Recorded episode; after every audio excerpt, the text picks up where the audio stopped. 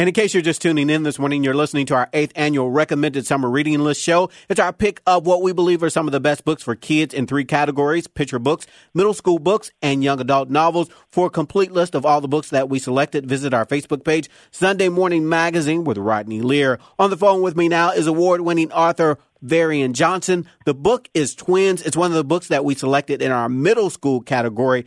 Now, the book, you kind of touched on this, but give us a little bit more about what the storyline is in the book Twins. Sure. It's about these two twin sisters, Maureen and Francine. And growing up, certainly in the elementary school, they were always together. They would talk and think for each other. They were members of the same clubs or organizations. They would even dress alike. But then came middle school and everything changed. Francine, the older of the two, older by two minutes, uh, she begins to pull away. She dresses differently. She joins different organizations, and she seems to love being in only two classes with her sister. Maureen, the younger of the two, really struggles with middle school, and she struggles in this new world in this new environment, and she can't understand it, and she she almost begins to resent that her sister seems to love wanting this new identity, this separation, and she doesn't understand why why her sister doesn't want things to be the way they used to be. Why her sister's pulling away. Um, so the sisters end up kind of talking at each other instead of to each other. They end up fighting a bit, and eventually they end up running against each other for sixth grade class president.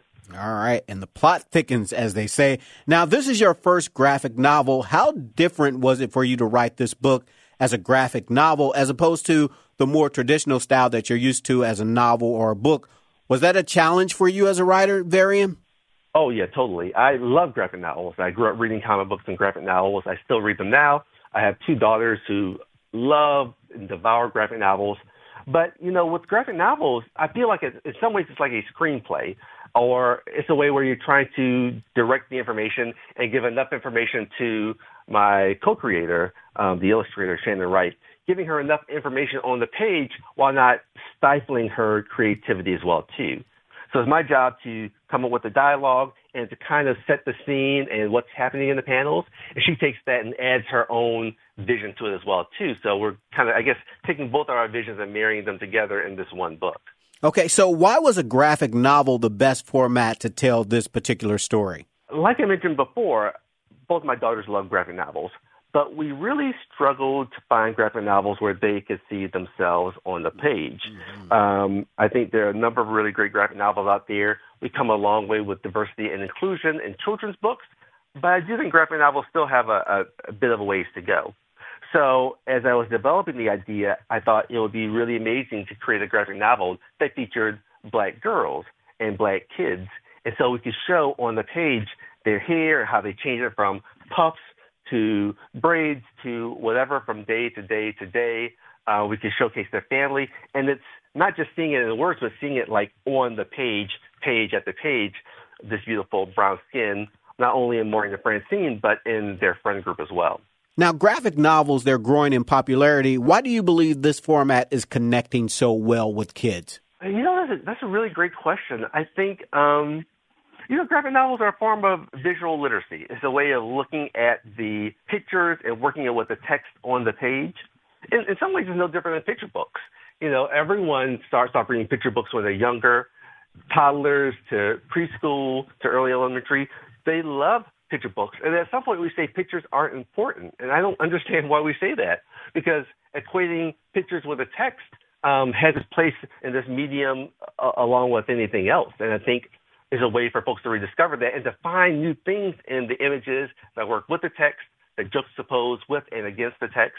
Uh, I think younger readers find it really enlightening uh, and challenging in some ways, but also very, very enjoyable. It's like kind of watching a movie in slow motion that you can read over and over and over again. And again, in case you're just tuning in, you're listening to our eighth annual recommended summer reading list show. I'm Rodney Lear. For a complete list of all the books that we selected, all you have to do is go to our Facebook page, Sunday Morning Magazine with Rodney Lear on Facebook. This morning, we're speaking to Varian Johnson. He's the author of one of the books that we selected in our middle school category called Twins.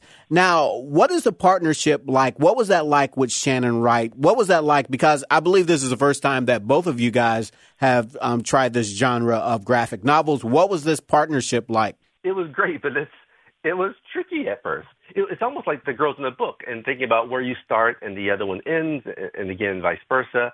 um, thinking about what is my job as the writer on the book. What information do I need to give to Shannon? And in some places, I would give too much information, and other times I wouldn't give enough information. And it's, it's kind of balancing both of us with what we think works on the page. Often I would write something and I would say, oh, you know what? Now that I've seen Shannon's illustrations, I think I can cut this line of dialogue or this capture box. Or sometimes we would say, okay, well, the, the illustration is not doing quite enough. I think maybe we do need to add a little bit more dialogue here to tie us from one panel to the next. Um, and really just kind of spitballing ideas back and forth with each other, also with our editors on the book.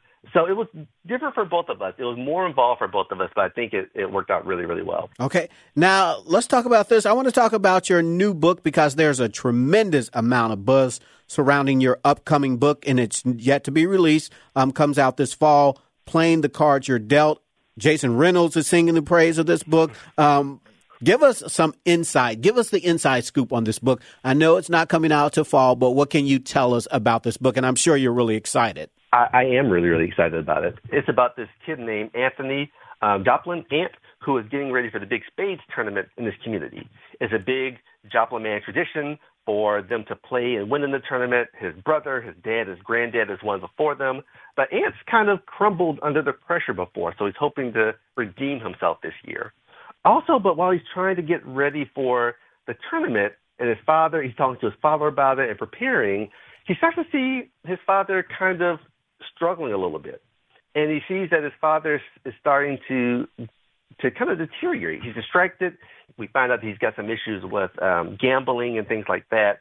And it's trying to really figure out what does that mean? What does it mean to be a man, a Joplin man? Um, is his father right? Is his father wrong? What does his brother have to say? What's his path in the world? So I love the book. I love the game of spades. I grew up playing spades. So I really want to write a book about the game of spades and how it fit within my community, my black community growing up. But also I wanted to talk about toxic masculinity and how, as a young person, we're, we often uh, grapple with what it is and what does it look like and how do we push back against it. All right. Sounds really fascinating. And when the book is released, you're more than welcome to come back. I'd love to have you back and we can talk more about that book at that time. But we're out of time this morning. If our listeners, if they would like to find out more about you, Varian Johnson, more about the book Twins, if they would like to get a copy of the book, how can they find out more about you, Varian? Uh, best way is to look me up online, varianjohnson.com. I'm also around on Twitter, I think at Varian Johnson. I'm on Instagram as well. Uh, but my website, varianjohnson.com, is always the best place to start. They'll have links to all my books, uh, links to uh, bookstores, to Scholastic, all of that jazz. All right. Thank you very much, Varian. I appreciate it, man. Thank you. This was great. I'm, i would love to come back, and I love doing this. I love what you're doing for promoting reading. I think it's just a great initiative. Thank you, Varian. Thank you so much, Rodney. Bye. We've been speaking to author Varian Johnson. Again, the title of the book is Twins. It's our eighth annual recommended summer reading list show. I'm Rodney Lear. For a complete list of all the books that we selected in three categories on our recommended summer reading list, picture books, middle school reads, and young adult novels, head to our Facebook page, Sunday Morning Magazine with Rodney Lear. Like us there, and we'll have the complete list there. You can also check us out on Twitter and Instagram at Rodney Lear on air, and we'll have the complete list there as well. Peloton, let's go! This holiday, with the right music and the right motivation from world class instructors, we're gonna pick it up a notch. It's the holiday season. You might just surprise yourself with what you're capable of. Work out to thousands of live and on demand classes, from running to cycling to yoga. Try Peloton risk free with a 30 day home trial. New members only, not available in remote locations. See additional terms at onepeloton.com slash home dash trial. Peloton, motivation that moves you.